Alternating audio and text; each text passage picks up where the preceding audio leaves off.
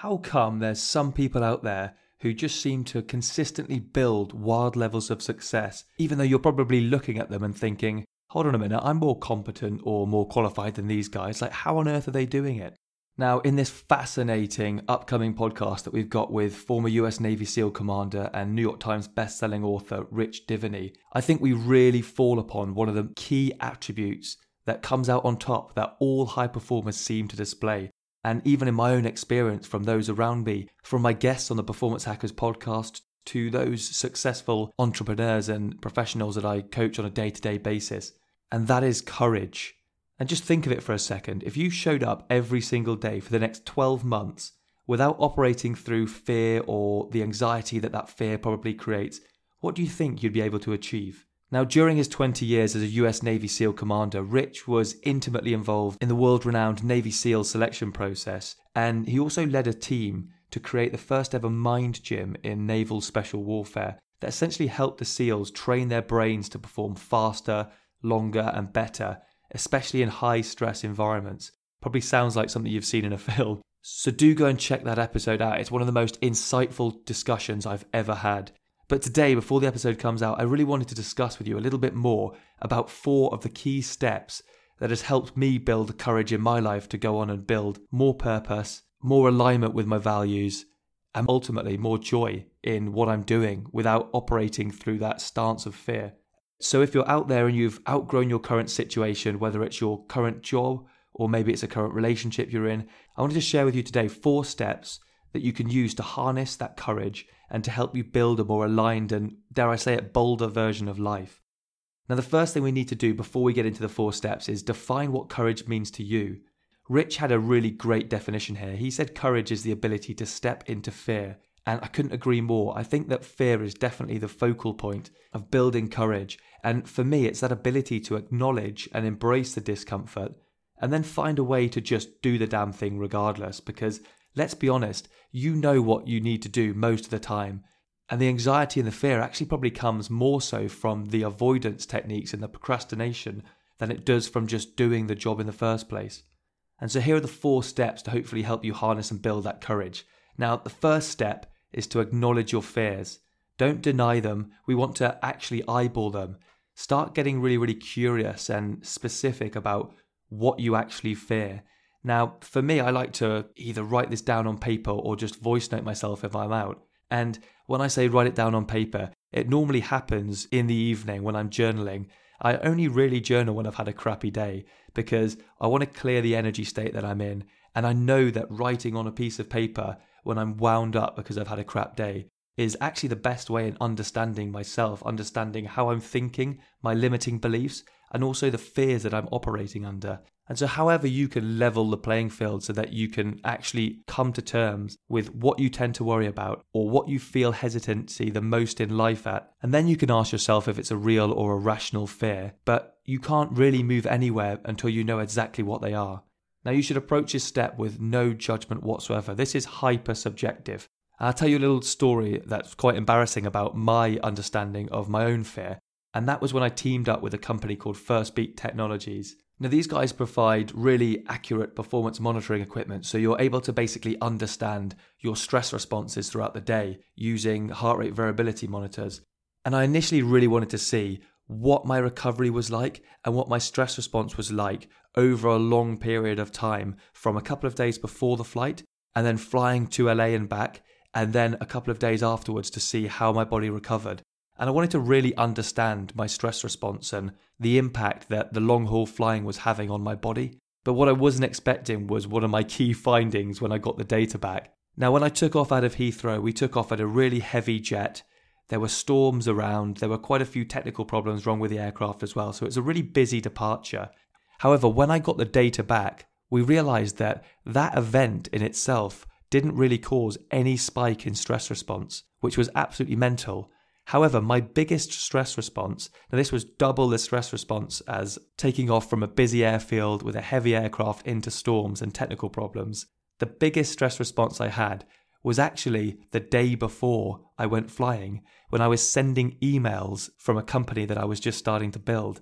So I had a bigger stress response. I had more fear induction from sending emails than I did taking off with a heavy aircraft into storms, which is absolutely mental, right? So, understanding what your fears are is the first step to understanding how you can inoculate yourself from them. The second step, once you've understood what your fears are that are holding you back, is to rewrite those fears. Now, outside of fears of physical health in dangerous situations and probably death itself, actually, what we most often fear are these three things. First of all, we fear loss pain, that by changing or advancing in our lives, we will lose something important to us. So, for me, this was a complete loss of the identity of my job, of the perceived status that I received from others. And this essentially stifled any progress that I was able to make because I wanted to almost preserve this status and this identity that I built for myself. And that fear completely paralyzed me for years in taking any action that might jeopardize that. Secondly, we fear process pain. So that is like the mere action or process of changing being too hard for us. Now, here it's important to understand that before competency, which is what we all are looking for, must come courage. So, in order to do the reps regardless, in order to start and complete the process, we need courage. And then only once we've found courage are we able to continue in that process to find competency. I mean, I absolutely love now starting something fresh and being a beginner again because it doesn't come with any expectations. So people expect you when you're a newbie to something to not really have an idea of what to do or be very competent at it. And so, how can you reframe that process of being rubbish at the beginning and having to go through all of the hard yards in order to get it? How can you reframe that so it actually excites you? And the third thing we fear is outcome pain. So, that all the effort that we put into changing may not lead to a better outcome in our lives. Maybe the grass is not greener in the end. And for me, this is a little bit like the fear of failure in a way, right? That the outcome is not going to be what we want, and that if we fail, we're going to have more judgment from our peers more people looking at us and questioning our credibility. And so, what I do to get over that fear of failure is actually just turn every single action into a little experiment so that you can't fail if you're just testing a hypothesis, right? And so, I set a hypothesis with what I think might happen if I take this action, and then I just test it out. And all I'm looking for is data. I'm just looking for feedback, whether it's good feedback or bad feedback, it doesn't matter. Feedback will help you then learn. And the failing and the learning is the purpose. And when it comes to rewriting fears as well, there was a really interesting extract in the book, The Pressure Principle, and it talked about how we could embrace state anxiety and mentioned that it's not about the amount of fear, but the amount of courage that we possess to address this fear. Actually, anxiety can actually be seen as the high octane fuel that we can use to maximize performance. So it's all about how we rewrite those fears in our own brain. Olympic basketball coach Jack Donohue also said that it's not necessarily a case of getting rid of the butterflies, it's a question of getting them to fly in formation. And so, how can you take those fears and rewrite them so that they become superpowers instead? Now, the third step is to tap into necessity. Now, I think all too often we forget that unless it's absolutely necessary for us to show up and go through the pain, most of us wouldn't do it. Why would we? So, who needs you taking bold action? Like, why is it imperative that you start to pursue your true dreams now? Are there any people or are there any situations in your life right now that you feel you could be stepping up more on? And why is it that you need to go through this comfort in the first place? And really, really connect into that. Now, one of the other good ways of tapping into necessity I found is by creating a really compelling personal vision to create and maintain the courage and motivation you need to push through the difficulty of change if we're going to take on new ground and raise the level of your performance, you're going to need a vision of the future that is bigger than the present vision and something that you connect to emotionally.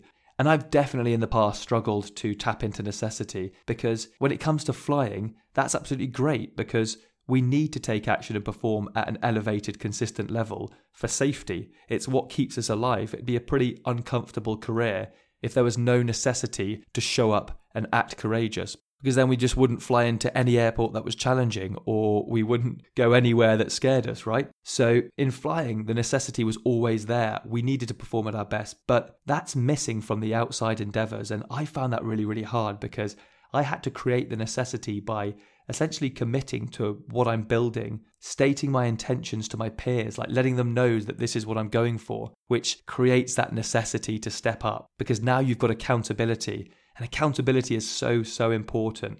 Being responsible to the guests that I have on my podcast for producing good episodes, being responsible to the clients that I coach, all of that is essentially accountability that forces you to be the role model, to step up and display courage on a daily basis. Because now you're not doing it for yourself, you're doing it for a bigger vision. And the fourth step, and this is probably the most important step, is to audit your actions. And like you'll hear in the upcoming episode on Sunday, action inoculates fear. And the one thing that seems to be really consistent is that high performers have a bias towards taking action. Even if the outcome is scary or risky or uncertain, they just act. I mean, when I asked my wife like how she was able to do some of the scary things she does every single time she wakes up, she just says, I just bloody do it. And it's quite frustrating because you can't really garnish any insight from that. But they just have an ability to understand what's important and just to act regardless of the feelings and the emotions that pop up. But one thing that might help you is that you know that when you act through the fear, you automatically receive a dopamine hit, which is awesome. It means that you're getting feedback telling you that what you're doing is good. The other thing I would say on this point is that a lot of people think that courage is all about stepping forward like the old war heroes in the day. But sometimes courage could be stepping back to an old dream or to not doing something. I think about some of the great leaders of the past that have saved their men from slaughter and, you know, got rid of their ego and didn't fight because they knew that the odds were against them. And sometimes courage is actually knowing when you're beat or knowing that this is not the right path for you or that maybe you have been avoiding what you truly want to do. And so sometimes courage could be stepping back and admitting that you made the wrong decision or that you were happier doing what you were doing before. The amount of people that I speak to that seem unwilling to take a step, not even backwards, but sideways, because they're afraid of how it will look to their peers, to their bosses, to their friends. Sometimes courage is just understanding where you're at your happiest where you're at your most fulfilled and finding a path back to that.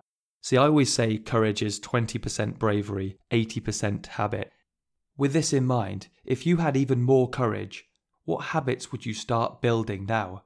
What actions would you start taking?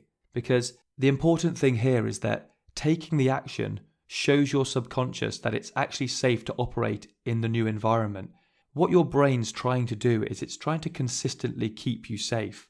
And so, if you can show it that by taking the action that scares you, you're still safe, your subconscious will then slowly allow you to take more of that action and develop that courage. And that courage that's built is then the outlier to the confidence you need to continue to build the consistency and the habits. That being said, taking action is not the only thing we need to do when we're auditing our actions. We also need to understand if you were even more courageous, what would you stop doing right now? because sometimes courage comes in the actions that we do not take. You know, what are you saying yes to that you should really be saying no to? How can you live more in alignment with who you want to be and how you want to operate? What things are you doing for other people that are taking away from your own vision? And so, understanding your fears, acknowledging and accepting them, rewriting them so that they actually work for you and not against you, and then trying to find that necessity somewhere in order to take action and create the change that you actually want. Guys, I wanted to finish on one really important point here, and that's this you don't have to have courage in order to take courageous action. I'm going to say that again. You don't have to have courage in order to take courageous action. And we're not talking about having courage and owning courage. It's something that's built up over a number of weeks and years but taking consistent, courageous action is really the differentiator here. And I wanted to share with you a little hack that I use every single time I feel like taking the easy road or making excuses as to why I'm not going to do the difficult task today. And that's a quote that I got from Andre Agassi from his book, The Open. Uh, it's an incredible book. I really, really recommend reading it. But the quote inside it says, I've been cheered by thousands, booed by thousands, but nothing feels as bad as the booing inside your own head during those 10 minutes before you fall asleep. And so for me, when I'm not really feeling up to it, I actually project about how I want to feel tonight before I go to bed. And I know that if I've taken the easy road, or have made excuses, or I haven't completed the task that I knew that I should have completed, I'm going to feel anxious and I'm going to feel frustrated and I'm not going to be able to sleep properly. And so sometimes taking courageous action just looks like trying to avoid a feeling that you don't want to feel later on in the day. So, whatever it is that allows you to step up and to take that action that's required, that's all that we're requiring ourselves to do. Courage is only loaned to you as long as you can take action. And the moment that you stop, that's when it starts depleting again. So it's never a permanent thing that some people either have or they don't. So I thought I'd leave you on that point. Now, Legend, I really appreciate you being here today. And if you wanted to get in touch or open the conversation further, I'd love to hear from you. If not, take it easy, enjoy the week, and I'll see you next time on the Performance Hackers.